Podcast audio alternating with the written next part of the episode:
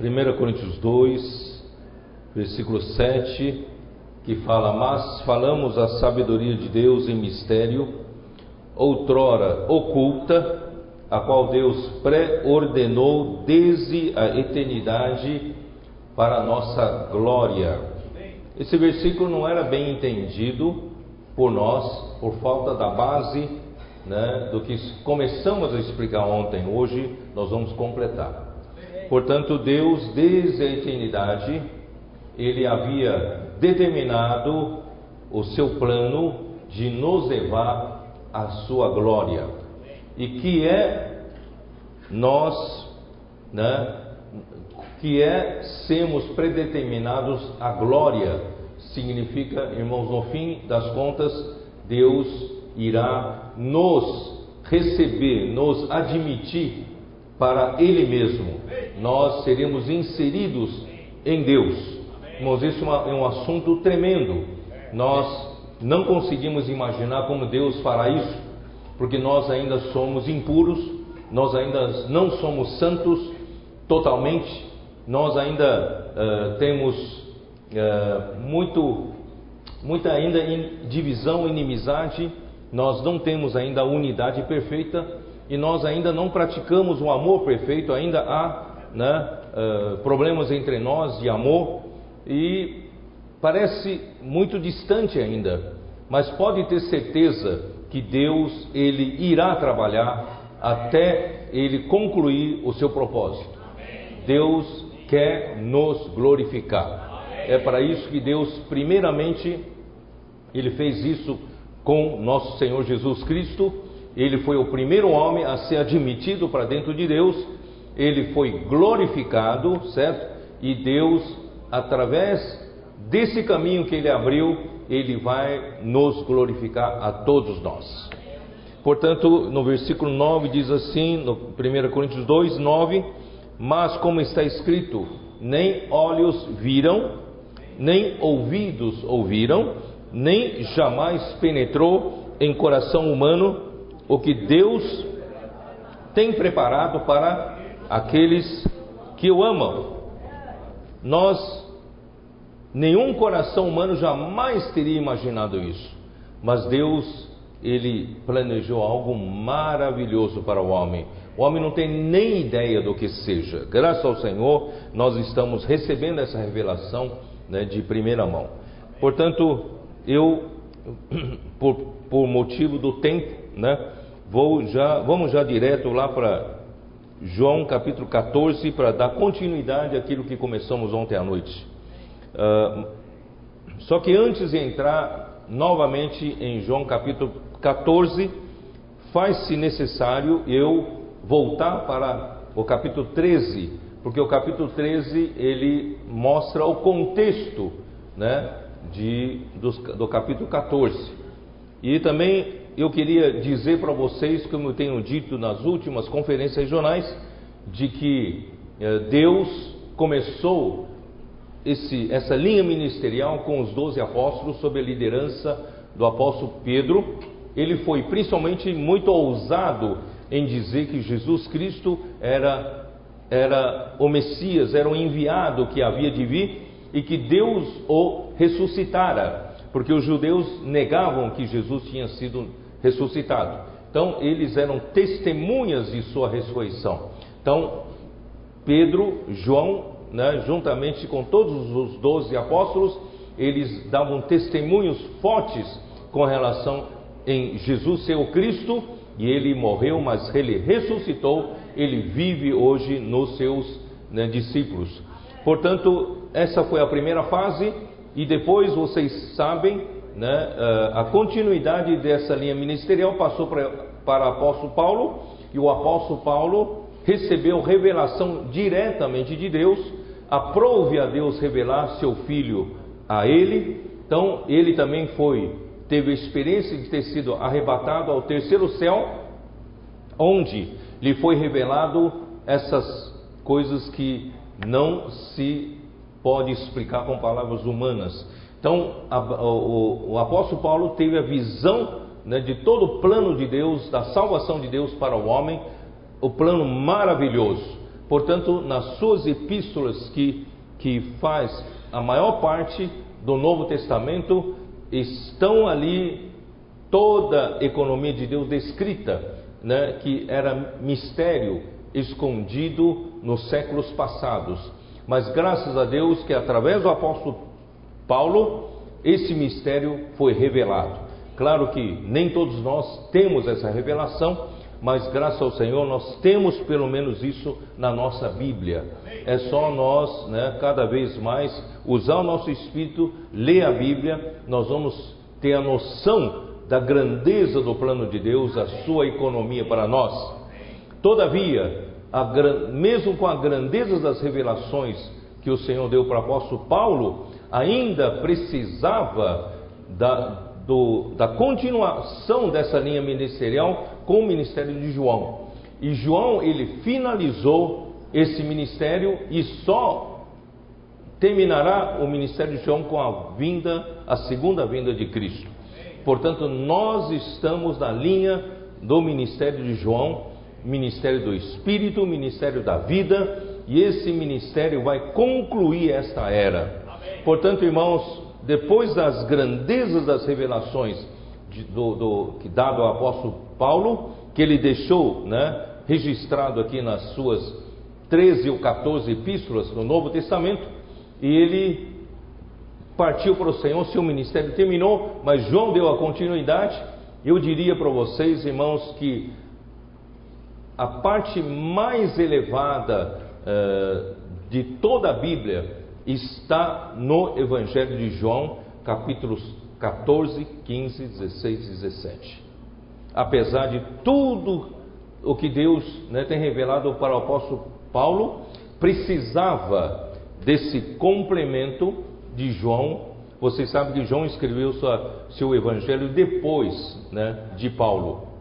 Portanto, 14, 15, 16, 17 é o pico da revelação de toda a economia de Deus, tá? Por isso vocês precisam valorizar esses quatro capítulos, se vocês puderem, depois dessas duas mensagens, lerem, relerem, orar e ler, vocês vão ganhar muita luz, né, sobre o Evangelho de João, capítulo 14, 15, 16, 17. E vocês podem perceber que Evangelho de João, 14, 15, 16, 17, praticamente não há palavras do apóstolo João são registros das próprias palavras que o Senhor falou com eles, tá? Porque a palavra ali, a revelação é tão elevada que nenhum homem consegue explicar, consegue colocar nada. Portanto, irmãos, eu aqui né, apenas ajudo vocês a uh, dizer para vocês: aqui está o ponto, aqui está um ponto, aqui está a revelação, para vocês terem uma ideia, mas vocês ainda precisam pessoalmente e no Espírito e na palavra para ganhar a revelação, tá? Então, uh, antes de entrar em João 14, João 13, precisamos entender sob que circunstâncias foi né, o capítulo 14.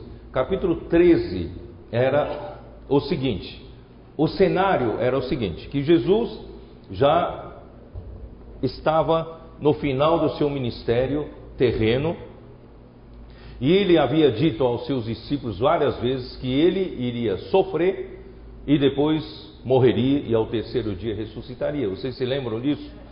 E só que agora chegou a hora, chegou a hora. Então ele disse aos seus discípulos, dando-lhes a entender que seria últimos momentos que ele estaria com seus discípulos e estariam se despedindo dos seus discípulos. Portanto, vocês imaginam a, a tristeza né, uh, e a insegurança junto aos seus discípulos. Os seus discípulos iriam dizer: puxa, ficaram, andaram mais de três anos juntamente com Jesus, eles seguiram a Jesus para onde for, Jesus foi o seu guia, foi deu a direção em tudo, e de repente Jesus né, iria morrer e eles estariam sós aqui, largados, abandonados aqui na terra. Então eles estavam inseguros, eles estavam tristes por causa disso. Então, Jesus recomendou, pediu para que dois dos seus discípulos procurassem um lugar para celebrar a última ceia, a ceia da Páscoa, certo? E Jesus Cristo, na verdade, ele seria o verdadeiro Cordeiro Pascal. E naquela noite, eles então cearam juntamente com o Senhor, numa sala mobiliada, preparada já para isso, e enquanto ceavam, comiam com tristeza, os doze, os doze discípulos estavam ceando com Jesus com tristeza, sabendo que seria a última vez que estariam ceando com o Senhor Jesus, e no meio da, da, da ceia, o Senhor Jesus disse o seguinte: Na verdade, um de vocês irá me trair. Isso causou uma grande, eh, um grande tumulto no coração deles. Então eles queriam saber quem era dos doze, pois todos eram de confiança, quem iria trair Jesus. Então João, Pedro, né, disse para João que era próximo de Jesus, reclinava sua cabeça no peito de Jesus, disse para João: João, pergunta a Jesus quem é. E João então perguntou a Jesus quem era. Isso está registrado aqui no capítulo 13 de João, vocês podem ler aqui, tá? Versículo 23. Ora, ali estava conchegado a Jesus um dos seus discípulos, aquele a quem ele amava, esse era João. E a, a esse fez Simão Pedro sinal, dizendo-lhe: Pergunta a, ele, a quem ele se refere. Então era só uma coisa particular, era um sinal particular que Pedro fez por João. Então aquele discípulo, reclinando-se sobre o peito de Jesus, perguntou-lhe: Senhor, quem é? Respondeu Jesus: É aquele a quem eu der o pedaço de pão molhado. Tomou, pois, um pedaço de pão e, tendo-o molhado, deu-o a Judas, filho de Simão Iscariotes. Irmãos, outros discípulos não sabiam dessa história, porque foi uma coisa particular entre João, Pedro e João, e João perguntou a Jesus, tá? E após o bocado, imediatamente entrou nele Satanás. Então disse Jesus: O que pretendes fazer? faze-o depressa. Quer dizer, a partir daquele momento, Judas iria sair já em conluio com os, com os sacerdotes, como sacerdote, e iriam trazer soldados para prender Jesus, daí né, decorreria a crucificação. Versículo 28: Nenhum, porém, da, dos que estavam à mesa percebeu a que fim lhe dissera isso. Quer dizer, os outros discípulos não sabiam o que, que era pois como Judas era quem trazia a bolsa, pensaram alguns que Jesus lhe dissera: Compra o que precisamos para a festa, ou lhe ordenara que desse alguma coisa aos pobres. Ele então, tendo recebido o bocado, saiu logo e era noite. Então aquela, era, aquela noite era a noite da traição, tá? Então esse era o cenário né, que, que antecedeu ao capítulo 14 de João. Por que eu fiz questão de falar isso? Pelo título que eu coloquei da mensagem, eu queria começar a ver isso com, por este ângulo. Que ângulo? Jesus, depois que saiu o traidor de entre os doze discípulos, porque os doze discípulos eram os mais íntimos do Senhor Jesus. E mesmo os mais íntimos do Senhor Jesus, havia um que iria traí-lo. Olha só que coisa. E quando saiu o traidor para fazer o que tinha que fazer, sobraram apenas quantos discípulos ali? Onze. Então, quando sobraram onze discípulos, Jesus então abriu seu coração e falou as palavras que para mim seria o pico da revelação da economia de Deus, do plano de Deus. Por que eu quero dizer isso? Eu quero dizer isso é que o Senhor hoje trouxe você aqui para você ser um dos da, de confiança do Senhor. Amém. Senão o Senhor não teria revelado isso para você. Porque se o Senhor está revelando a você, porque você faz parte da sua intimidade. Vocês estão entendendo? Então, que o Senhor possa, nesta manhã, continuar a revelar-nos, a falar conosco, com um grupo daqueles que Ele pode contar conosco. Amém. Nós queremos dizer para o Senhor: Senhor, o Senhor pode contar conosco. Amém. Nós somos pequenos, nós somos poucos, nós somos falhos, mas Senhor sabe, nós queremos ser esses que vão trazer o Senhor de volta. Amém. A igreja tem base, tem a, a sua base, inclui todos os filhos de Deus, não é?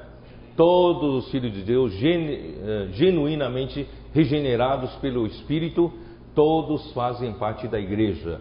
Esta é a nossa base. É por isso que Deus revela a sua palavra para nós. Porque a nós, a nós cabe a responsabilidade de levar essa palavra para todos os filhos de Deus, mesmo os que não se reúnem conosco, eles fazem parte dessa base que nós representamos, certo ou não?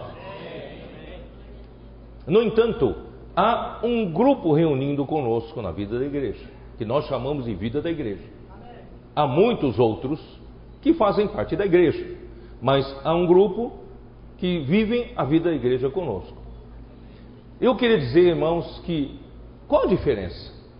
Eu queria dizer para vocês que quem vive a vida da igreja tem grandes possibilidades de se tornarem do ciclo íntimo do Senhor. Mas por outro lado tem preço. Tem preço. Quem quer ser do ciclo íntimo do Senhor precisa pagar o preço. Qual é o preço? Em Mateus 7, nós somos aqueles que não escolhemos a porta larga, nem caminho espaçoso para andar. Nós escolhemos a porta estreita. Nós escolhemos o caminho apertado. Vocês, não sei se vocês entenderam ontem. Eu disse para vocês que o profeta, ele não tem liberdade para falar as suas palavras. Ele não tem liberdade para fazer a sua vontade não é? Ele não busca a sua própria glória. Vocês perceberam? Quando eu falei aquilo, na verdade, eu estava indicando que caminho nós devemos andar.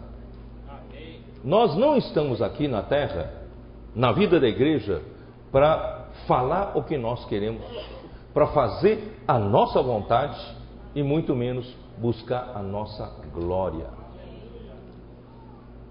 Não estamos aqui buscando a nossa glória.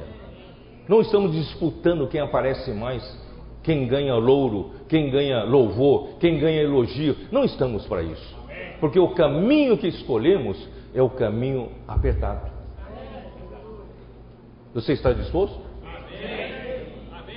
Quem estiver disposto faz parte dos escolhidos faz parte dos eleitos que Paulo explicou em Romanos de 9 a 11. Você faz parte da seleção de Deus? Então precisa pagar o preço. E o preço é tom tomar a cruz e seguir o Senhor.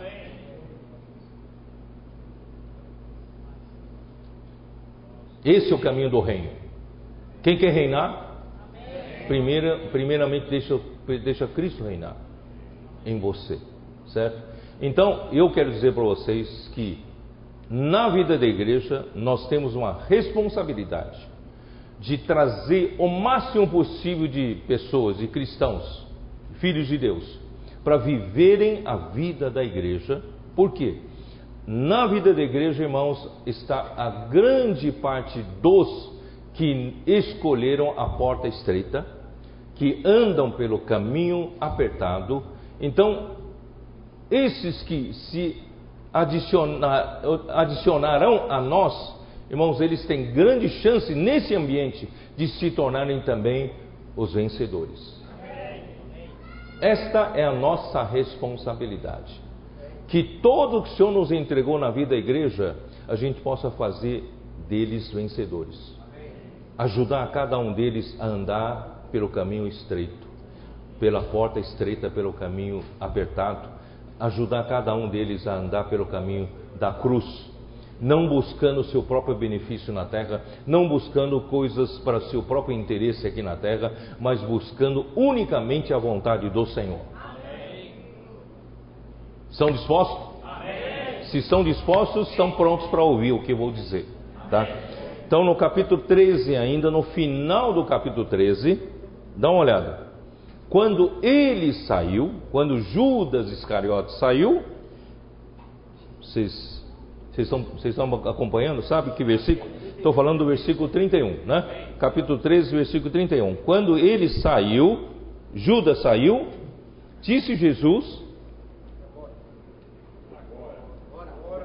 Agora foi glorificado o Filho do Homem, e Deus foi glorificado nele.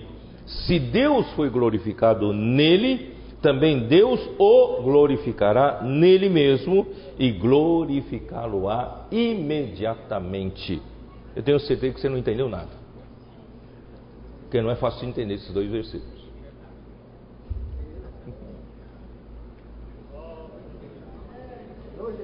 O que quer dizer isso? Quando o Judas Iscariotes saiu para trair Jesus porque entrou nele Satanás. Satanás e seus, suas hostes achavam que crucificando, matando a Jesus, filho de Deus, teria anulado o plano da salvação de Deus. Não é? Achavam que iriam derrotar Deus, Satanás iria derrotar Deus com a matança de Jesus. Mas mal sabe ele, por isso que era um mistério da sua vontade escondido dos séculos e gerações, só foi revelado depois. E Satanás achava que já estava começando a cantar vitória, na verdade Jesus estava dizendo que Deus estava obtendo a vitória a saída de Judas Iscariotes detonou um processo irreversível. Não iria conseguir voltar mais. Por quê? Ele já ia combinar com o sumo sacerdote de como trazer soldados para prender Jesus, iriam fazer de tudo para matar Jesus. O processo já havia iniciado com a saída de Judas. Então, esse processo que Satanás pensou que teria anulado o plano de Deus, pelo contrário, começou o processo da glorificação do Filho do Homem. Vocês perceberam? Detonou um processo da glorificação do Filho do Homem. Ele não estava aqui como Filho de Deus, como Filho do Homem. Esse processo foi detonado pela saída de Judas Iscariotes para trair Jesus.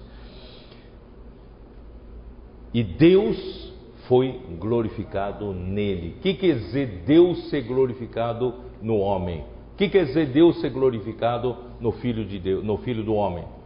Quem sabe? Eu não fiz a de... eu não posso cobrar de vocês porque eu não fiz essa definição para vocês. Eu vou então definir para vocês. Abre a sua Bíblia em João 17. Tem dois versículos que eu vou fazer uma definição, por favor, guardem, guardem bem isso. Que significa Jesus glorificar o Pai? Ou melhor, que significa um homem glorificar o Pai? Que significa um homem glorificar Deus? Não é só dizer glória a Deus, glória a Deus. Como você pode glorificar Deus? você como homem, assim como Jesus, como ele glorificou o Pai, você igualmente pode glorificar Deus. Pode, sabe como? Versículo 4 de João 17 está a definição. Eu te glorifiquei na terra, eu quem? Jesus glorificou o Pai, glorificou Deus. Eu te glorifiquei na terra como? Consumando a obra que me confiaste para fazer. A obra que Deus confia ao homem para fazer e o homem consuma, o homem termina, conclui a sua responsabilidade perante Deus, ele estará glorificando a Deus. A obra que Deus deu para você fazer, e, se, e quando você conclui, você estará glorificando a Deus. Vocês estão entendendo a, a definição verdadeira de glorificar a Deus? É quando um homem né, termina a obra que Deus confiou para fazer. Tá? Agora, o contrário, que é Deus glorificar o homem. Vocês sabem que são duas coisas, certo? Uma coisa é o homem glorificar Deus, realizando a obra que Deus lhe deu para fazer, quando terminar, glorifica a Deus. Por isso que lá começou o processo de o filho glorificar o pai, porque ele estará consumando a obra que o pai lhe entregou para fazer. Vocês estão entendendo? Agora vamos para a definição de Deus glorificar o homem. O que, que, é Deus glorificar o homem para você? É na maioria do entendimento do, do maioria dos cristãos, é, nós vamos entrar na glória, aleluia, vamos entrar naquela luz maravilhosa, resplendor, nós vamos entrar na glória, sabe, para nós é aquela glória, aquela, aquela coisa passiva. Não é, não. Aqui a melhor definição é essa, no versículo 5. E agora, e agora? Glorifica-me, ó Pai contigo mesmo. Glorifica-me, ó Pai, contigo mesmo. Quer dizer, a glória é o próprio Deus, irmãos. A glória não é apenas uma luz passiva, uma luz resplandecente, mas a, a glória é o próprio Pai. Ninguém diz amém? Amém! Glorifica-me, ó Pai, contigo mesmo. Você quer ser glorificado? Você só pode ser glorificado com Deus, porque Deus é a glória, tá? Então glorifica-me, ó Pai, contigo mesmo, com a glória que eu tive junto de ti, antes que houvesse um, houvesse o um mundo. Ora, o Filho, antes da criação do mundo, o Filho estava com o Pai, não estava? O filho não estava na glória do Pai? O filho já não tinha sido glorificado com, pelo Pai? Com o Pai? Porque ele estava na glória do Pai como Deus. Por que neste momento Jesus roga ao Pai para que ele seja glorificado agora? Por quê? Se ele já tinha essa glória antes da criação do mundo.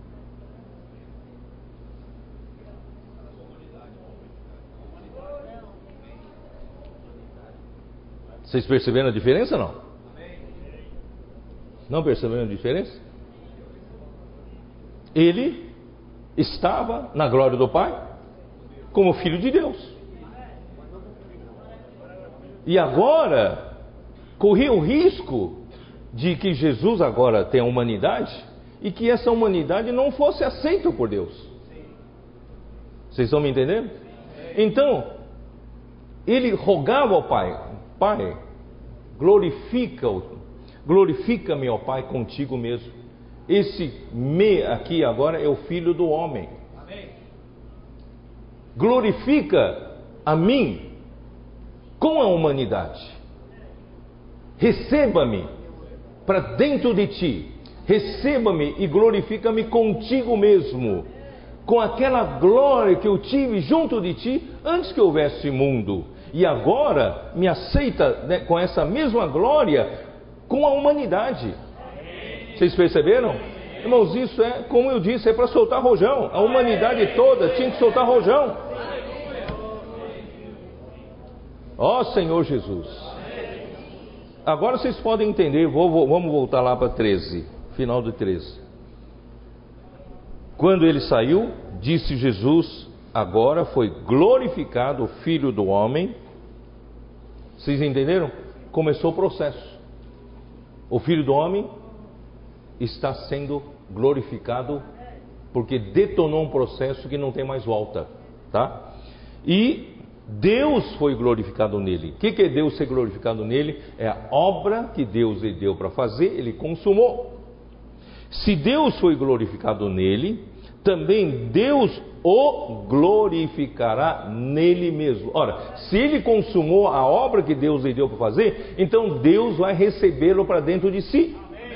Deus vai glorificá-lo nele mesmo e glori, glorificá-lo-á imediatamente. Por isso, irmão, esses dois versículos, sem aquela definição do capítulo 17, ninguém entenderia. Agora nós estamos entendendo. Eu espero que vocês estejam entendendo. Versículo 33: Filhinhos, ainda por um pouco estou convosco, buscar-me-ás, e o que eu disse aos judeus, também agora vos digo a vós outros: para onde eu vou, vós não podeis ir. E ele termina essa conversa íntima, irmão, com uma coisa que é o encargo principal do livro de João, que é o amor. Tudo isso ele faz, irmãos, para nós termos um amor verdadeiro. Novo mandamento vos dou, que vos ameis uns aos outros, assim como eu vos amei, que também vos ameis uns aos outros. Nisto conhecerão todos que sois meus discípulos, se tiverdes amor uns aos outros. Deus fez Cristo passar por todo esse processo e admitir a humanidade para dentro da sua glória, para dentro de si mesmo. E hoje, irmãos, o homem Jesus está inserido em Deus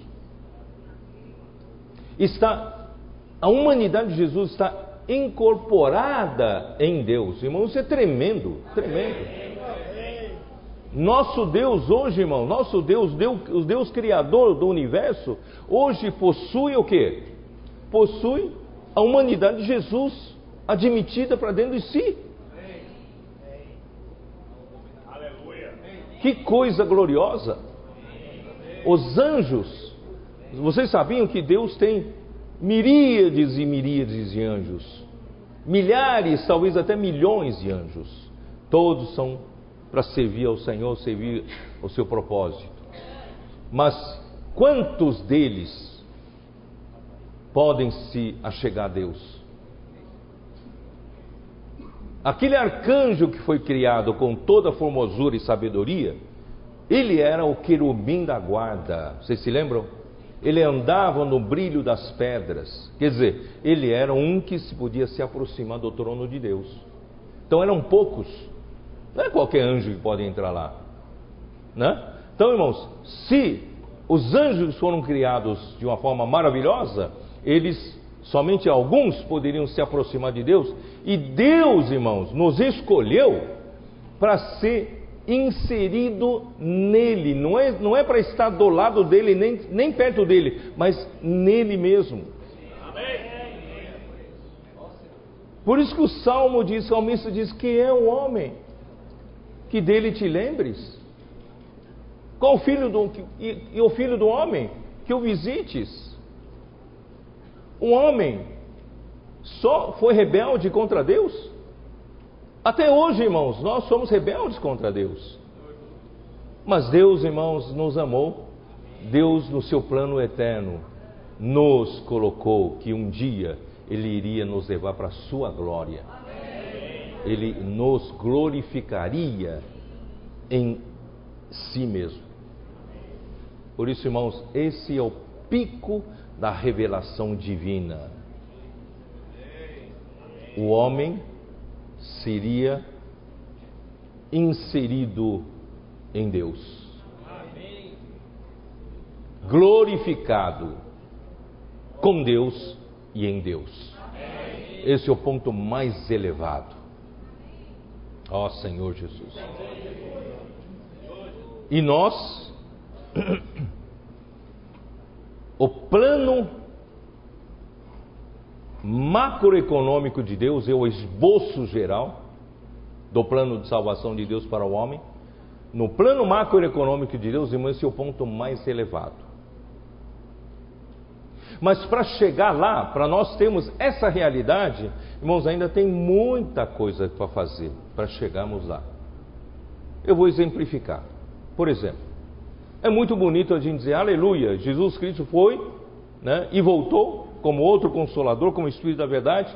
Ele veio para nos levar para o Pai, para que onde eu estou estejais vós também. Não crês que eu estou no Pai e o Pai está em mim? Então, Jesus está no Pai. Hoje, como filho do homem, ele está no Pai também. Amém.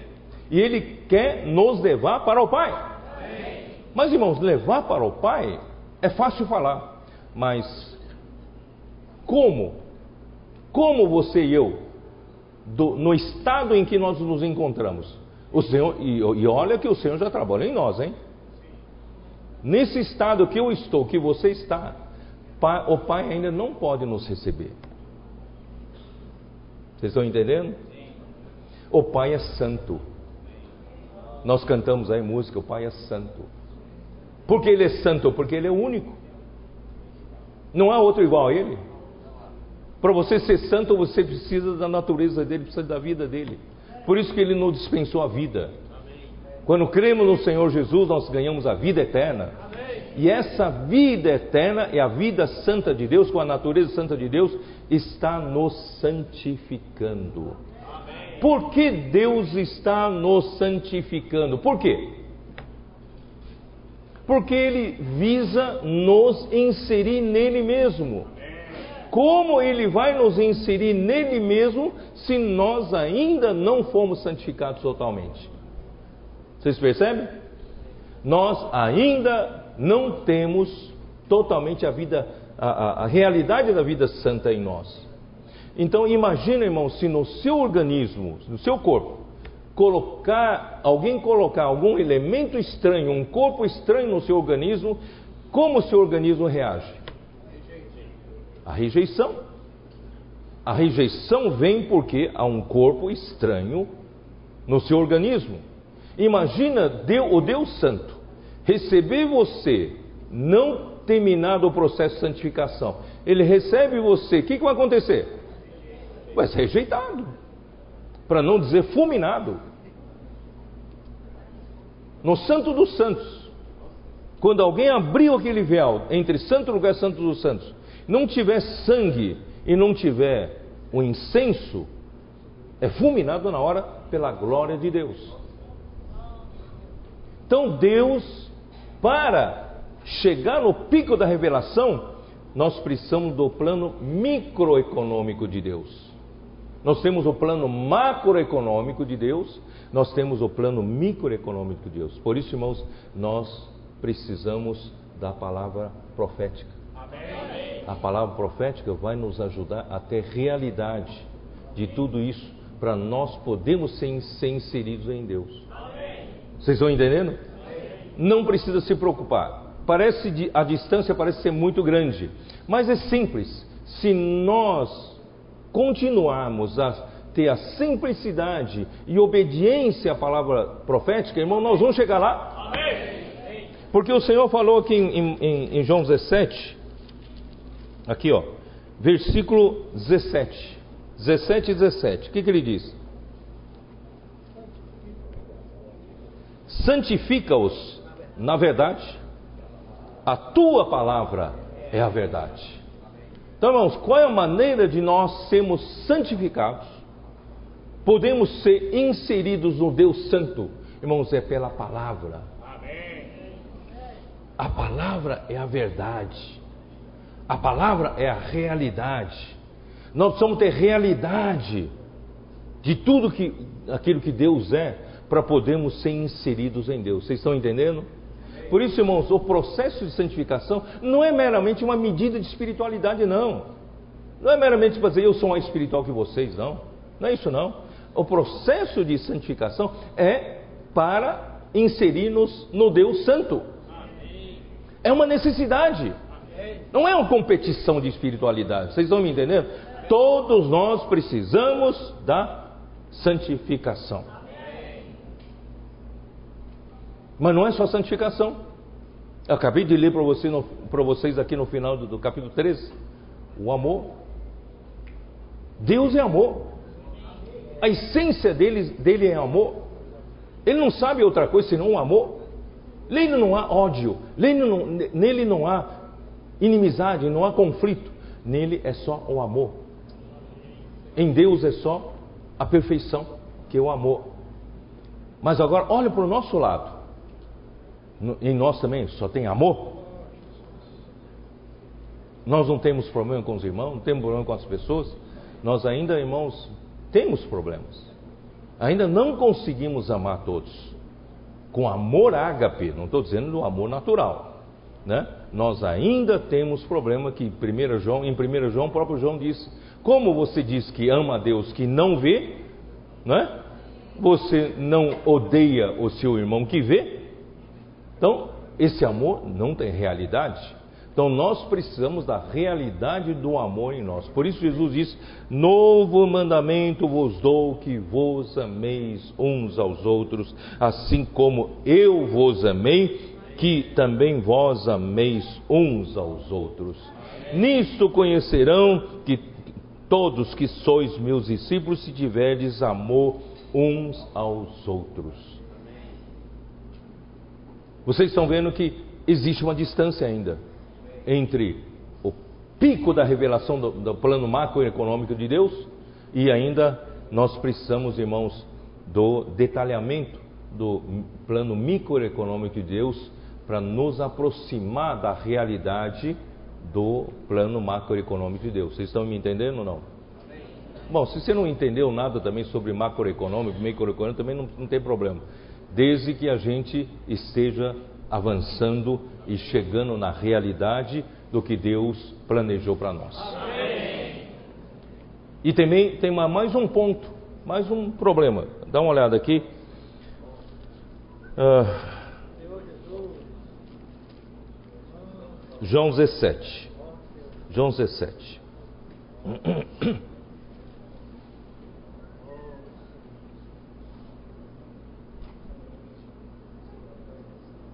eu li versículos 4 e 5. Eu vou, li, eu vou, vou começar a ler versículos 6 em diante. Manifestei o teu, amor, teu, teu nome aos homens que me deste do mundo, eram teus, tu os confiaste, e eles têm guardado a tua palavra.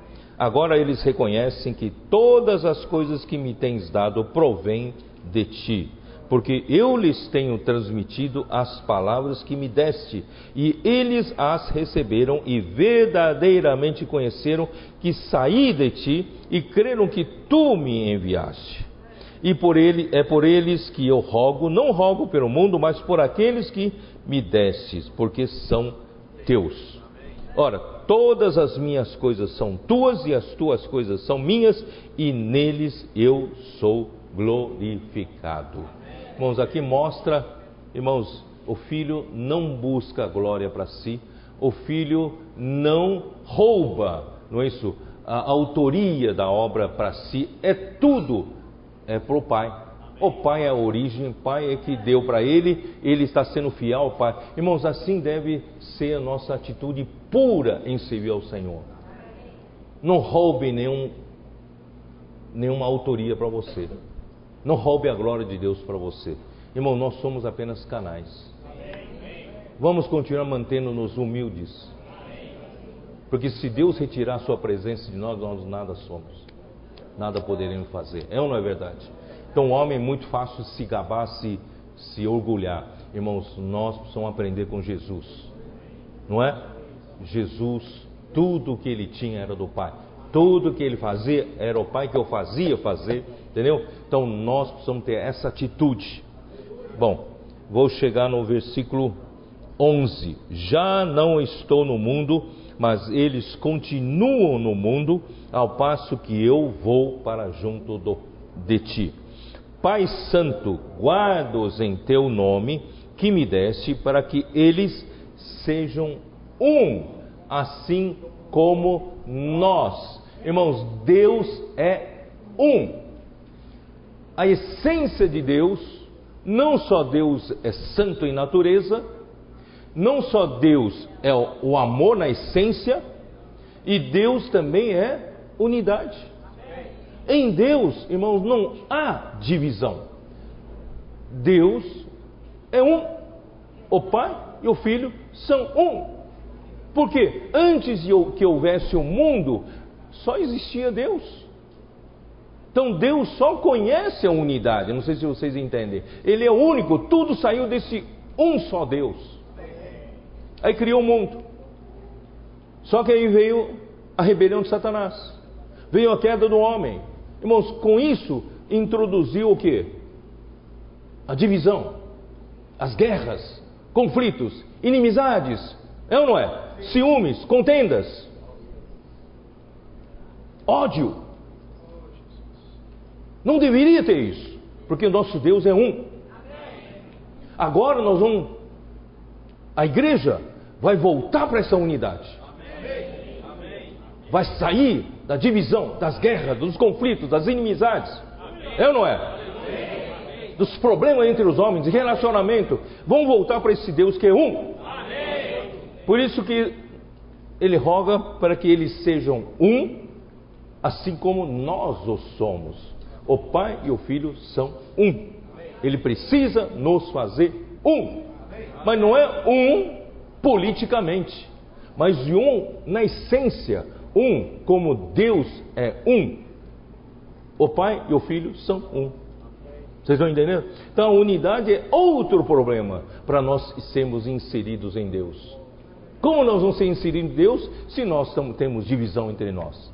Se nós temos inimizade entre nós? E cada um de nós é egoísta. Vocês se lembram de 2 Timóteo 3? Né? Ali Paulo fala: nos últimos tempos virão tempos difíceis e os homens serão, em primeiro lugar, o que? Egoístas. Cada um para si, cada um só pensa nele. Tem problema com tudo, um pisa em todo mundo para só pensa nele. Irmãos, é o contrário do que Deus é. Deus é amor e Deus é um. Deus quer nos levar de volta para essa unidade. Ainda João 17, tá? Ó Senhor Jesus. Eu li versículo 17: santifica-os na verdade, a tua palavra é a verdade. Vou ler os oito para vocês. Assim como tu me enviaste ao mundo, também eu os enviei ao mundo, e a favor deles eu me santifico, a mim mesmo, para que eles também sejam santificados na verdade. O que significa isso? Significa, irmãos, que Jesus, como homem, ele também se santificou como homem, para poder um dia ser recebido pelo Deus Santo. Então, Jesus, como homem, ele teve de se santificar. É, é isso que está falando. E a favor deles, porque eu vou abrir caminho para o homem, a favor do homem, eu me santifico, para que esse homem seja tenha santidade suficiente para ser recebido no Deus Santo. Estão me entendendo? Ele, a favor de nós, se santificou para que eles também sejam santificados na verdade. Irmãos, a verdade nos santifica. A Sua palavra é a verdade. Não rogo somente por estes, mas também por aqueles que vierem a crer em mim por intermédio da Sua palavra, que somos nós. Aleluia! Está se referindo a nós, irmãos, principalmente nós, na vida da igreja porque faz parte desse rol mais íntimo do Senhor que Deus quer trabalhar primeiro. Não sei se vocês sabem, irmãos, que no milênio, no milênio, os, os que escolherem a porta estreita, o caminho apertado, e completarem esses processos que eu falei, da santificação, do amor, da unidade, da justiça, da verdade, irmãos, nós, os vencedores, vão se unir a Deus, ser inseridos a Deus antecipadamente em relação à maioria dos santos? Você sabe disso ou não? Porque nós seremos a noiva do Cordeiro durante mil anos na celebração das bodas do Cordeiro. Como pode a noiva ainda estar tá maculada? A noiva estaria pronta. Portanto, irmãos, você que paga o preço hoje, você que escolheu a porta estreita, o caminho apertado, viver a vida da igreja, pensando só na vontade do Senhor. Você não aqui, não está aqui buscando sua própria fama, não está aqui buscando sua própria glória. Você está aqui só o quê? Privando você dos seus interesses pelo interesse do Senhor. Você está sendo amadurecido, você está sendo santificado na verdade.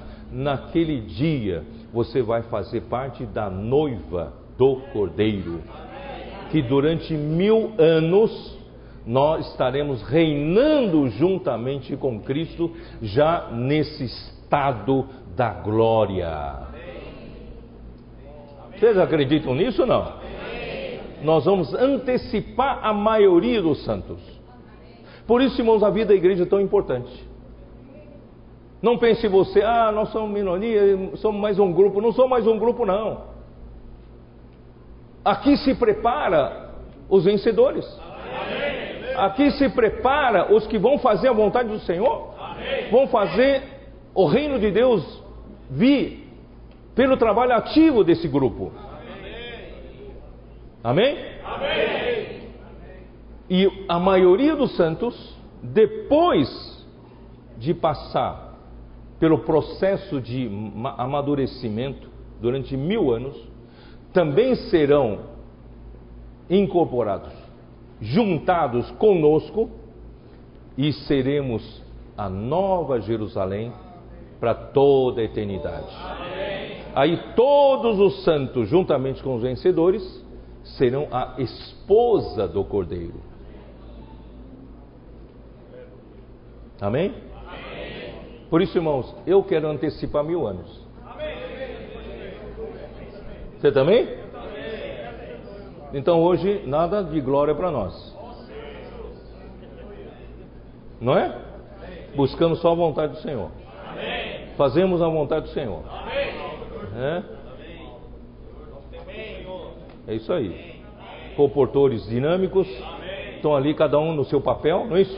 Cada um sendo fiéis aos, fiel ao Senhor. Irmão, nós vamos receber o nosso galardão.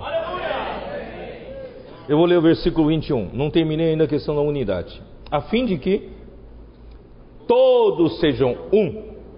E como és tu, ó Pai, em mim e eu em ti, também sejam eles em nós. Para que o mundo creia que tu me enviaste. Eu lhes tenho transmitido a glória que me tens dado para que sejam um, como nós o somos. Irmãos, não é unidade que o homem consegue fazer, não.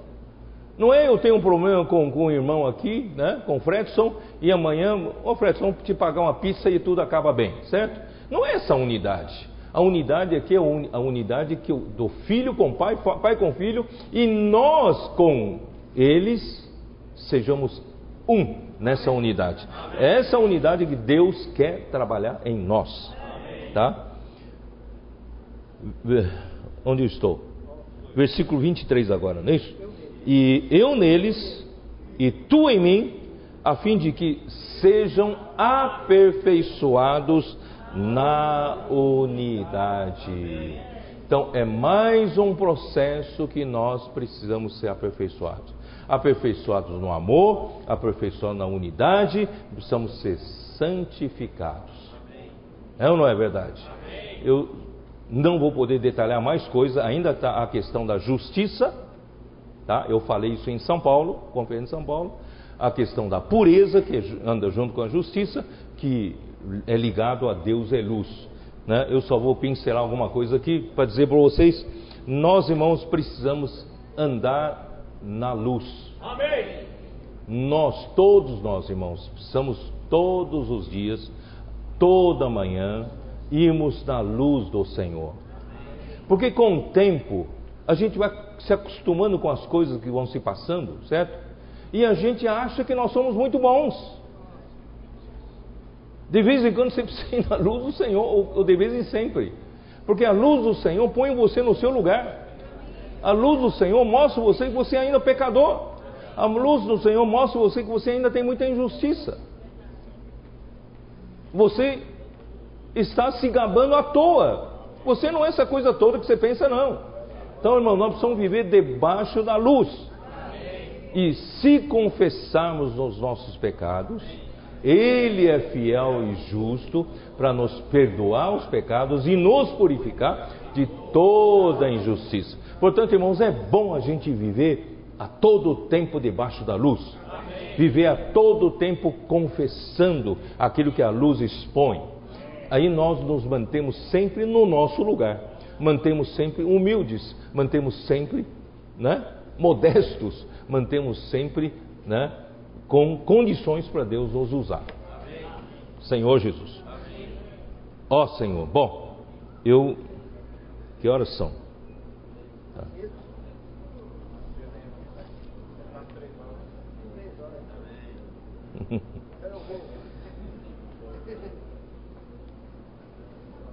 Eu neles e tu em mim, a fim de que sejam aperfeiçoados na unidade, para que o mundo conheça que tu me enviaste e os amaste como também amaste a mim. Pai, a minha vontade é que onde eu estou estejam também comigo os que me deste, para que vejam a minha glória que me conferiste, porque me amastes, me amaste antes da fundação do mundo. Irmãos, quando quando Jesus fala estejam também comigo os que me deste. Porque aqui, ó, Senhor Jesus, eu quero mostrar para vocês que vocês são especiais. Aqui, ó.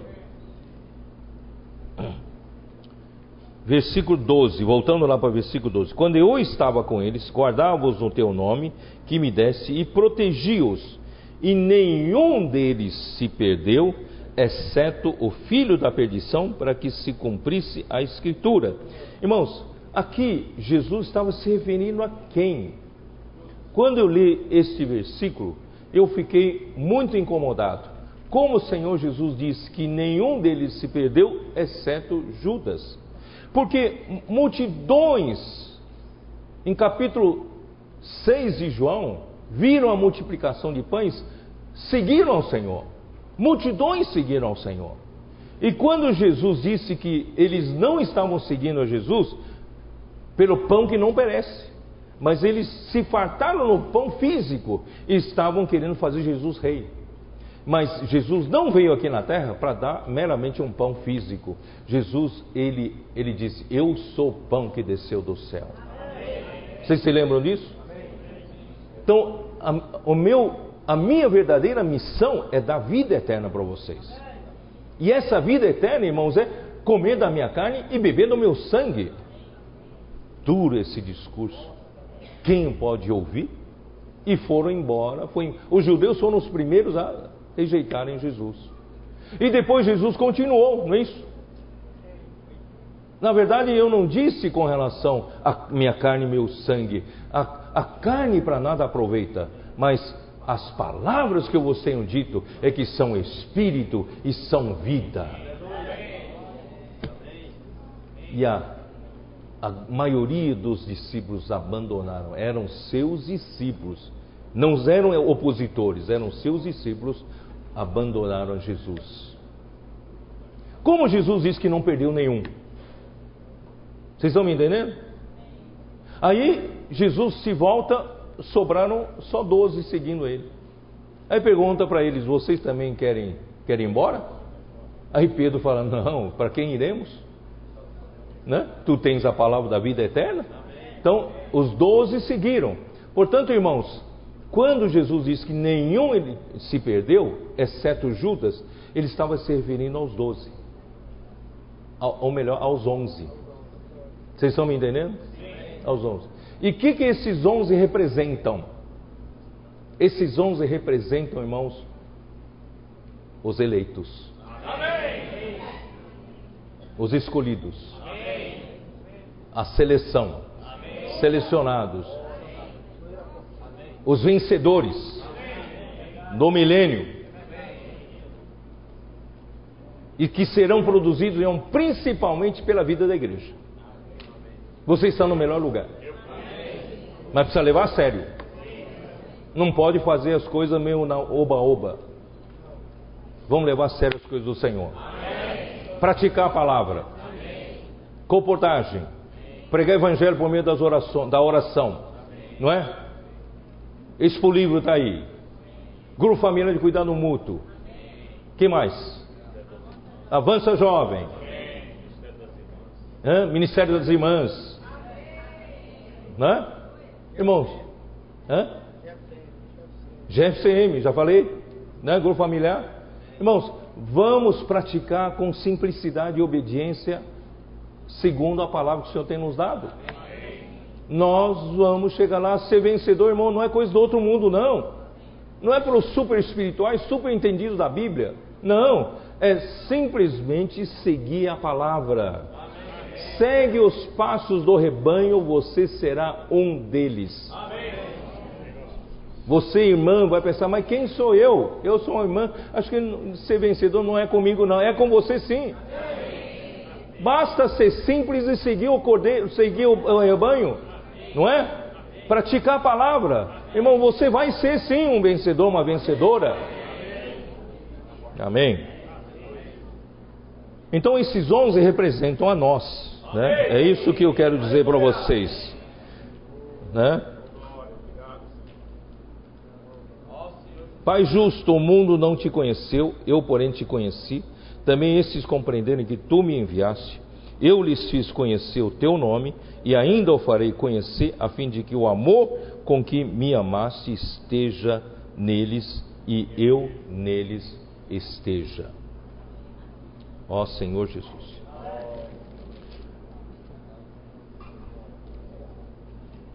A verdade.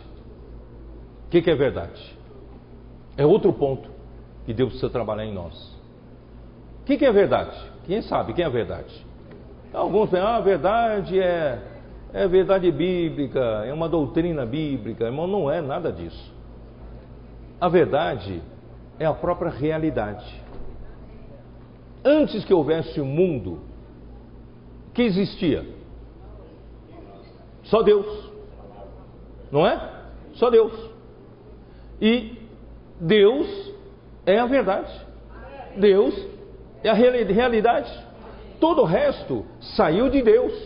Então a criação é uma sombra da realidade, da verdade. E, mas só Deus é a verdade. É ou não é? Então nós homens, principalmente nós homens, criados por Deus, a imagem e semelhança de Deus, porém nós caímos no pecado nos contaminamos.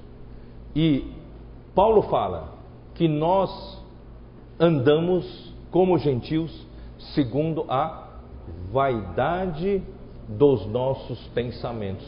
Então, os nossos pensamentos são vaidades, são vazios.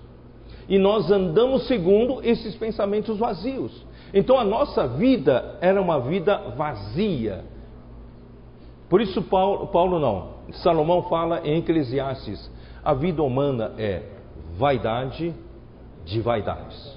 Debaixo do sol não há realidade, não há nada novo. Tudo que acontece hoje, no passado já houve e no, no futuro haverá de novo, quer dizer, tudo volta a, a um ciclo. Irmãos, nesse mundo não tem nada de novo, não tem nada de novo, tudo é vaidade. Por isso, irmãos, o homem vive hoje no vazio, no vácuo, na vaidade dos seus pensamentos. Por isso que a nossa vida não faz sentido. Não poucas pessoas querem dar fim à sua vida, porque a sua vida não tem mais sentido. Estão precisando da verdade. Estão precisando de Deus. Estamos da vida da igreja. Ó Senhor Jesus. Então, irmãos, a nossa vida também, sem a verdade, é a vaidade. E pior que a vaidade, irmãos, é a falsidade. E pior que a falsidade é a mentira.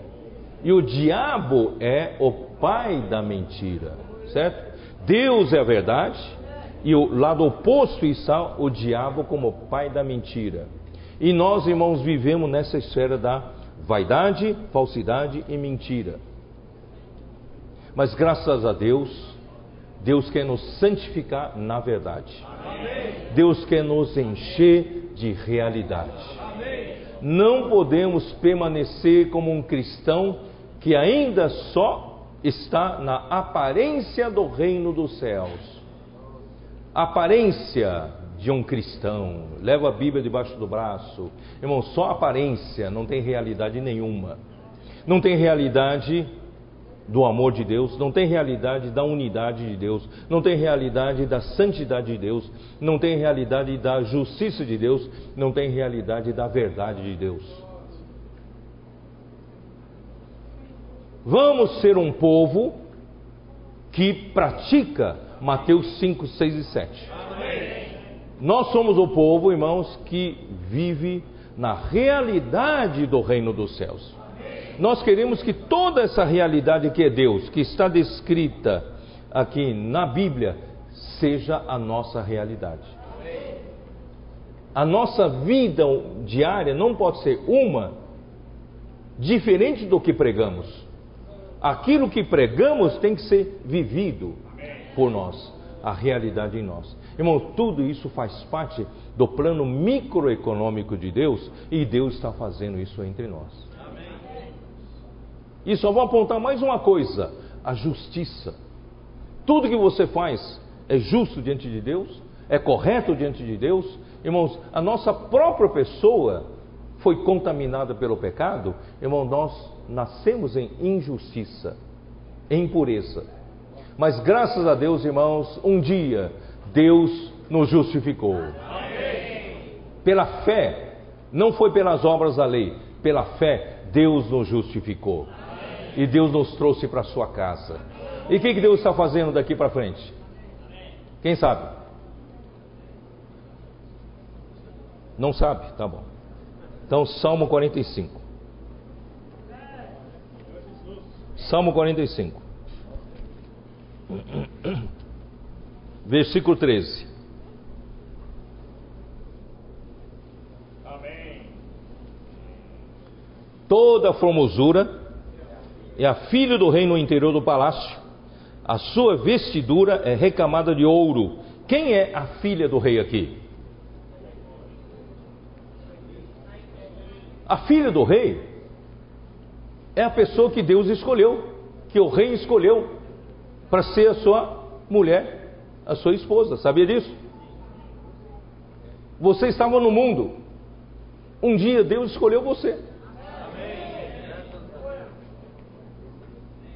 E para colocar você no palácio, você não pode vir com a sua roupa toda esfarrapada do mundo.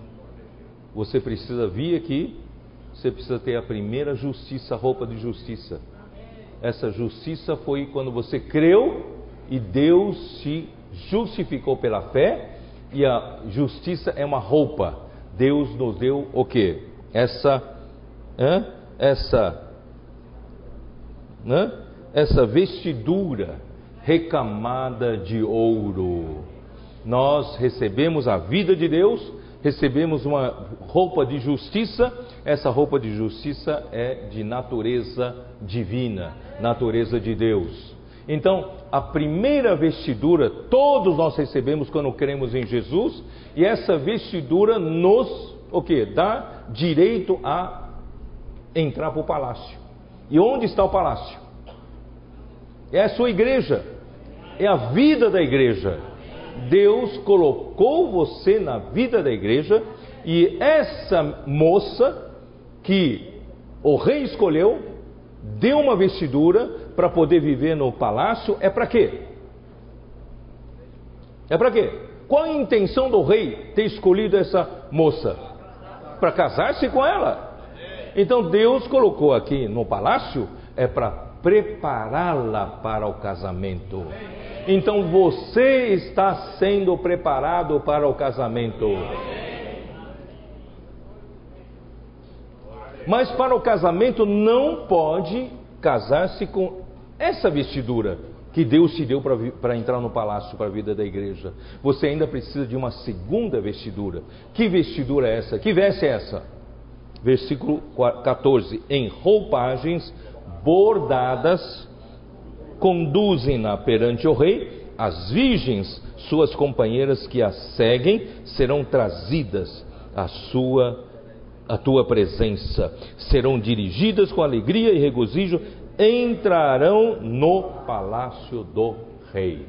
Então, o dia do casamento acontecerá quando você tiver uma o quê? Uma vestidura, roupagem bordada. Bordada significa o quê? Um ato de justiça após outro ato de justiça praticados por você. Você vivendo na realidade de Deus, você vivendo no Espírito pela vida de Deus, tudo que você pratica, seus atos são atos de justiça. É como bordagem.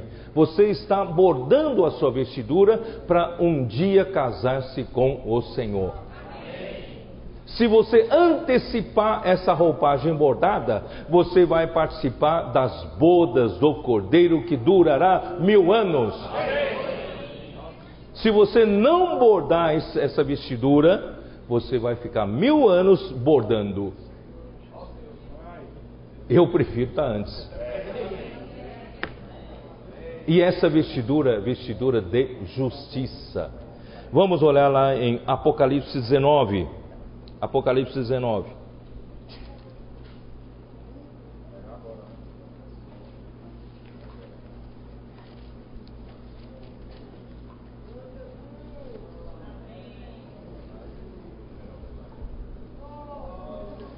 versículo 7.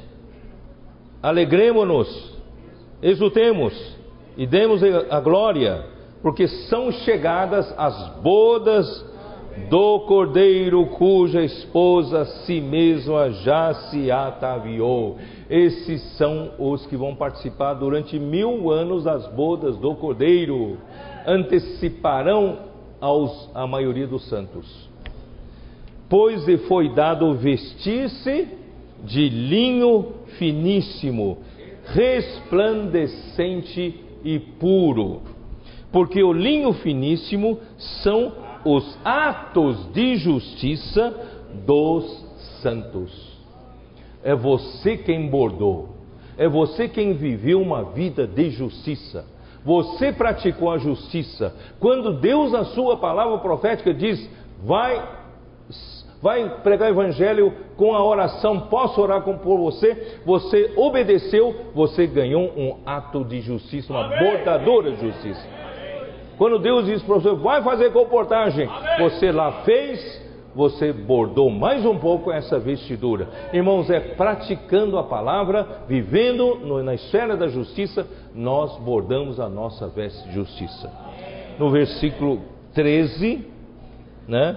Ele está vestido com manto tinto de sangue, e o seu nome se acha, se chama o Verbo de Deus, e seguiam-no os exércitos que há no céu, montado cavalos brancos com vestidura de linho finíssimo, branco e puro.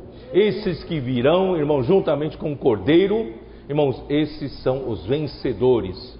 Terão uma, uma roupa, vestidura de linho finíssimo, branca e pura. Por isso, irmãos, nós precisamos ter, olha só quantas coisas: é, a santidade, para ser inserido em Deus, para ser você ser inserido em Deus, tem que atender as exigências de santidade, de amor, de unidade. Eu falei agora há pouco de da verdade e agora da justiça. Então, percebe que ainda há uma distância entre nós e o pico da revelação. Mas irmãos, não se preocupem, não se preocupem, vamos seguir, Amém. ouvindo a palavra profética, Amém. sendo simples, Amém. obedientes, praticando essa palavra, você vai chegar lá. Não é só, não é para o super-homem, não, é para homem que escolheu a porta estreita, é aquele que escolheu o caminho apertado. Você não precisa ter grandes habilidades para isso. Basta seguir os rebanho, o passo do rebanho. Irmão, nós vamos chegar lá. E eu vou mostrar Apocalipse 21. Está pronto aqui versículo? Não. Apocalipse 21. Resultado final.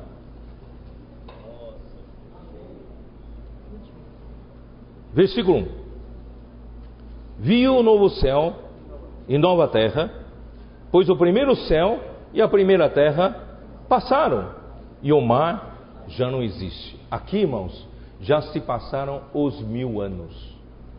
Os vencedores já terão sido glorificados, já terão sido incorporados em Deus e já terão o que? Reinarão com Cristo durante mil anos. Nós não reinaremos com Cristo durante mil anos, irmãos, com este corpo físico. Você sabia disso? Nós vamos reinar juntamente com Cristo com o corpo espiritual. Não será mais matéria, não terá mais esse peso da matéria. Não tem esse peso. Eu vou ter a leveza, porque não terei mais matéria. Os irmãos estão entendendo? O corpo que receber era corpo, será corpo espiritual. Eu não dependo mais de transportes aéreos. Não preciso mais comprar passagem aérea para viajar. Eu posso viajar para onde eu quero. Porque nós estaremos com o corpo da glória. Reinando com Cristo durante mil anos, cuidando e governando aqui as nações com cetro de ferro. Mas, irmãos, quando che chegar em Apocalipse 21, novo céu, nova terra, já é depois do milênio. Então, até lá, a maioria dos santos também já foram preparados. É um momento da gente se juntar. A gente se juntando com todos os santos e nós vamos ser a esposa do Cordeiro. Durante o milênio nós éramos a noiva do Cordeiro, formado pelos vencedores.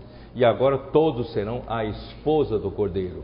E versículo 2: Vi também a cidade santa a nova Jerusalém que descia do céu, da parte de Deus, ataviada como noiva, adornada para o esposo, porque essa noiva já foi preparada, já, já foi comemorada, comemorada uh, o, seu, o seu noivado e casamento durante mil anos, e agora essa noiva está preparada para se casar.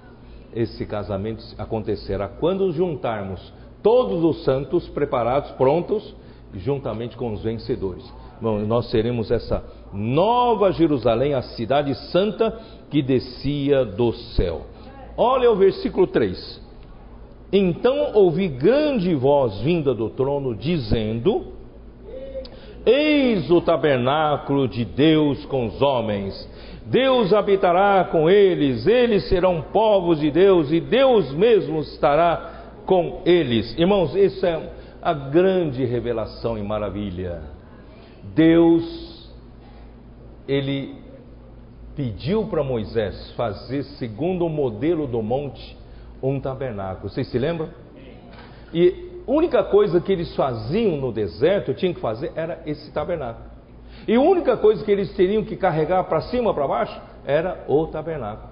E o tabernáculo fazia com que os sacerdotes servissem ao Senhor e também os as tribos guerreassem como exército de Deus, certo ou não? Então o tabernáculo era o centro. Irmãos, o que, que é o tabernáculo de Deus? O que significa tabernáculo de Deus? Naquele tempo, como povo nômade, como povo que não se fixa em uma residência, a casa deles era uma tenda, era ou não era? Era uma tenda. Nós somos peregrinos aqui na terra. Nós não fixamos a nossa residência aqui na terra. Porque nós não somos desse mundo. Porque desse mundo nós vamos partir. Nós vamos partir para o Senhor. Então, enquanto nós vivemos nesse mundo, irmãos, nós vivemos em tabernáculos. Vocês entendem? E Deus, Ele, Ele quer mostrar que Ele veio num tabernáculo, até aqui na terra, para receber os homens para dentro dele. Deus quer receber um homem para dentro da sua casa. Deus quer receber um homem para dentro da sua morada. Irmãos, esse é o processo de Deus inserir o homem. em Deus. Aí quando chegou o Novo Testamento, Jesus Cristo, ele o quê? Hein?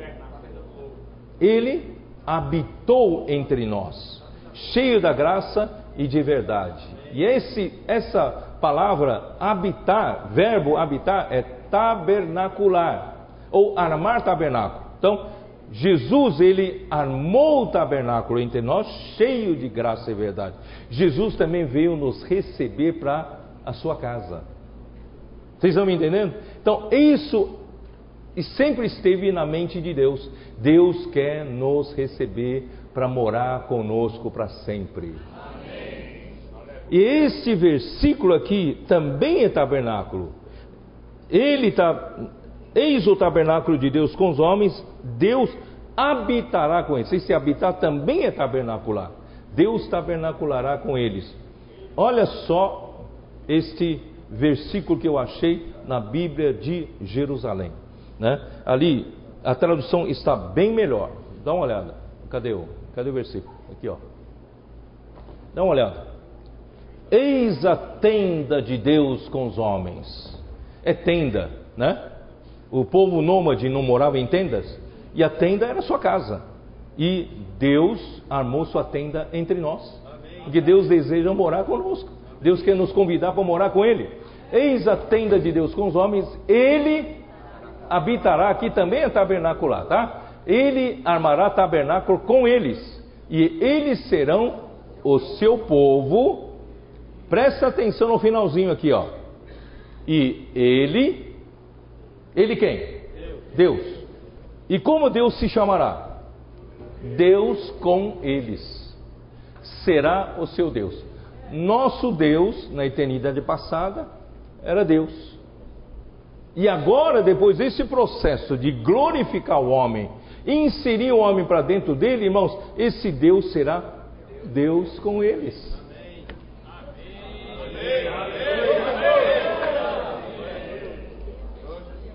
Por isso, irmãos, que eu enlouqueci quando vi essa, essas coisas. Irmãos, isso não é para enlouquecer você? Isso aqui? Para toda a eternidade, Deus será Deus com os homens. Deus com os homens será o nosso Deus. Deus quer fazer isso. Irmãos, essa é a nossa esperança. Você acredita? Essa esperança é que nos motiva a viver. Essa esperança nos dá segurança para viver, porque nós sabemos para onde vamos e que Deus está fazendo conosco hoje. Você se sente seguro agora? Eu me sinto muito seguro e eu tenho esperança. E a esperança me motiva. Ainda tem um tempinho, vou para Hebreus 6. Vamos para Hebreus 6?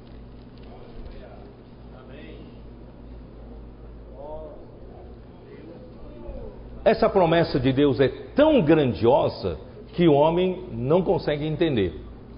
Mas Deus promete que ele vai cumprir essa promessa, tá?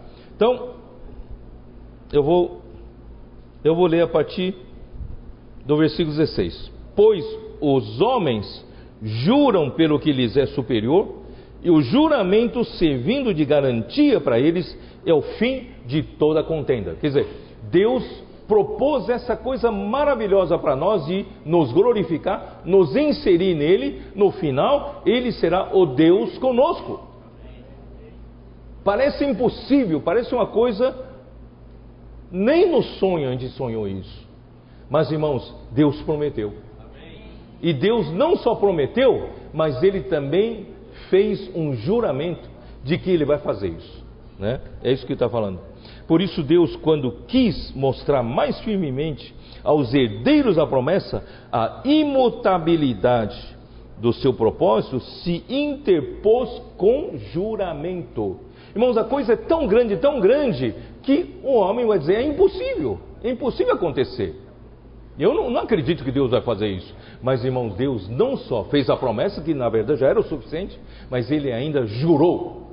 Jurou por ele mesmo que ele vai fazer isso. Então, para que mediante duas coisas imutáveis, nas quais é impossível que Deus minta. Irmãos, é impossível que Deus minta. Deus vai fazer esse processo todo que eu falei nesse final de semana. Forte alento tenhamos nós, que já corremos para o refúgio, a fim de lançar mão da esperança proposta. Irmão, tudo isso que eu falei para vocês é a esperança que Deus propôs para nós. Portanto, irmãos e irmãs, não vivam sem esperança.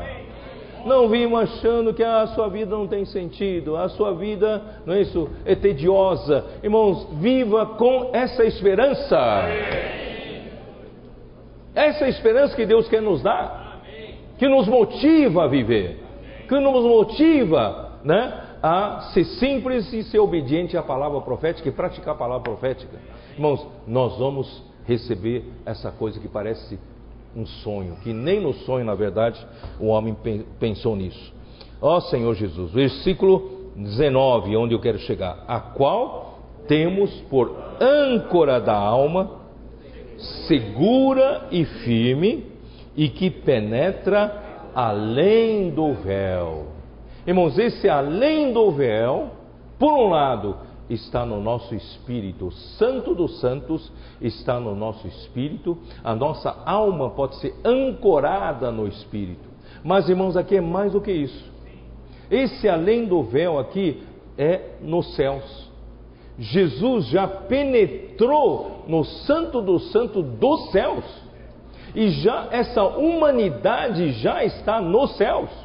Irmãos, por isso, irmãos, Deus não está contando uma, um conto para a criança dormir, não. Deus está dizendo para você: hoje já existe um homem ali no além do véu, está no céu. E você então pode ancorar a sua alma ali, além do véu, lá no céu. Então a nossa alma hoje, irmãos, não está mais à deriva não está mais instável. Hoje estou seguro, amanhã não estou seguro. Irmãos, nós estamos seguros. Nós temos a segurança total do que Deus quer fazer conosco e o que está acontecendo conosco. Onde Jesus, onde o que? No céu. Onde Jesus, como precursor, ele entrou por nós tendo se tornado sumo sacerdote para sempre, segundo a ordem de Melquisedeque. Então vou terminar com Apocalipse, versículo, capítulo 22. Tá bom? Ó oh, Senhor Jesus. Versículo 11: Continue o injusto fazendo injustiça. Parece que nada muda, não é isso? Aos olhos de quem não tem visão, parece que está tudo igual. Continua então o injusto fazendo injustiça. Continua, continue o imundo ainda sendo imundo, mas o justo continue na prática da justiça e o santo continue a santificar-se. Aleluia! E eis que venho sem demora. E comigo está o galadão, que tenho para retribuir a cada um segundo as suas obras. Irmãos, eu quero o galardão. O galardão se refere, irmãos, aos mil anos. Se refere ao reino milenar, ao reinar com o Senhor. Comigo está o galardão. Eu sou Alfa e Ômega. Eu comecei, eu vou terminar. O primeiro e o último. O princípio e o fim. Amém? Ó Senhor Jesus. Bem-aventurados aqueles que lavam suas vestiduras no sangue do Cordeiro, para que lhes assista o direito à árvore da vida e entrem na cidade pelas portas. For, fora ficam os cães, os feiticeiros, os impuros, os assassinos, os idólatras e todo aquele que ama e pratica a mentira, contrária da, da verdade. Eu, Jesus, enviei o meu anjo para vos testificar essas coisas às igrejas. Eu sou a raiz e a geração de Davi, a brilhante estrela da manhã. Estou chegando, estou chegando, amanhã está chegando. O Espírito e a noiva dizem: Vem. Aquele que ouve, diga: Vem. Aquele que tem sede, venha. E quem quiser, receba de graça a água da vida.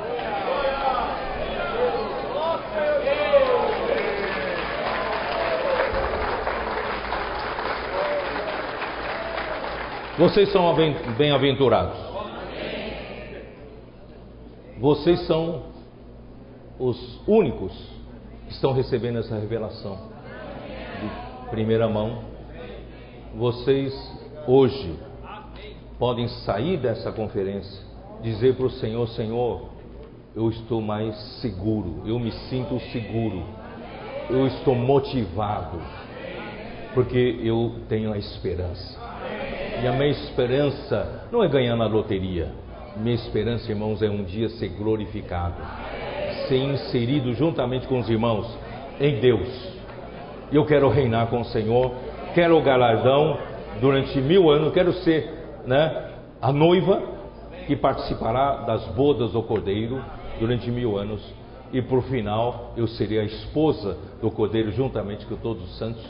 Nós vamos estar para sempre com o Senhor não estaremos do lado do Senhor, nós estaremos no Senhor. Deus as abençoe. Continue o justo a praticar justiça. Continue o, o santo a santificar-se. E Deus abençoe vocês.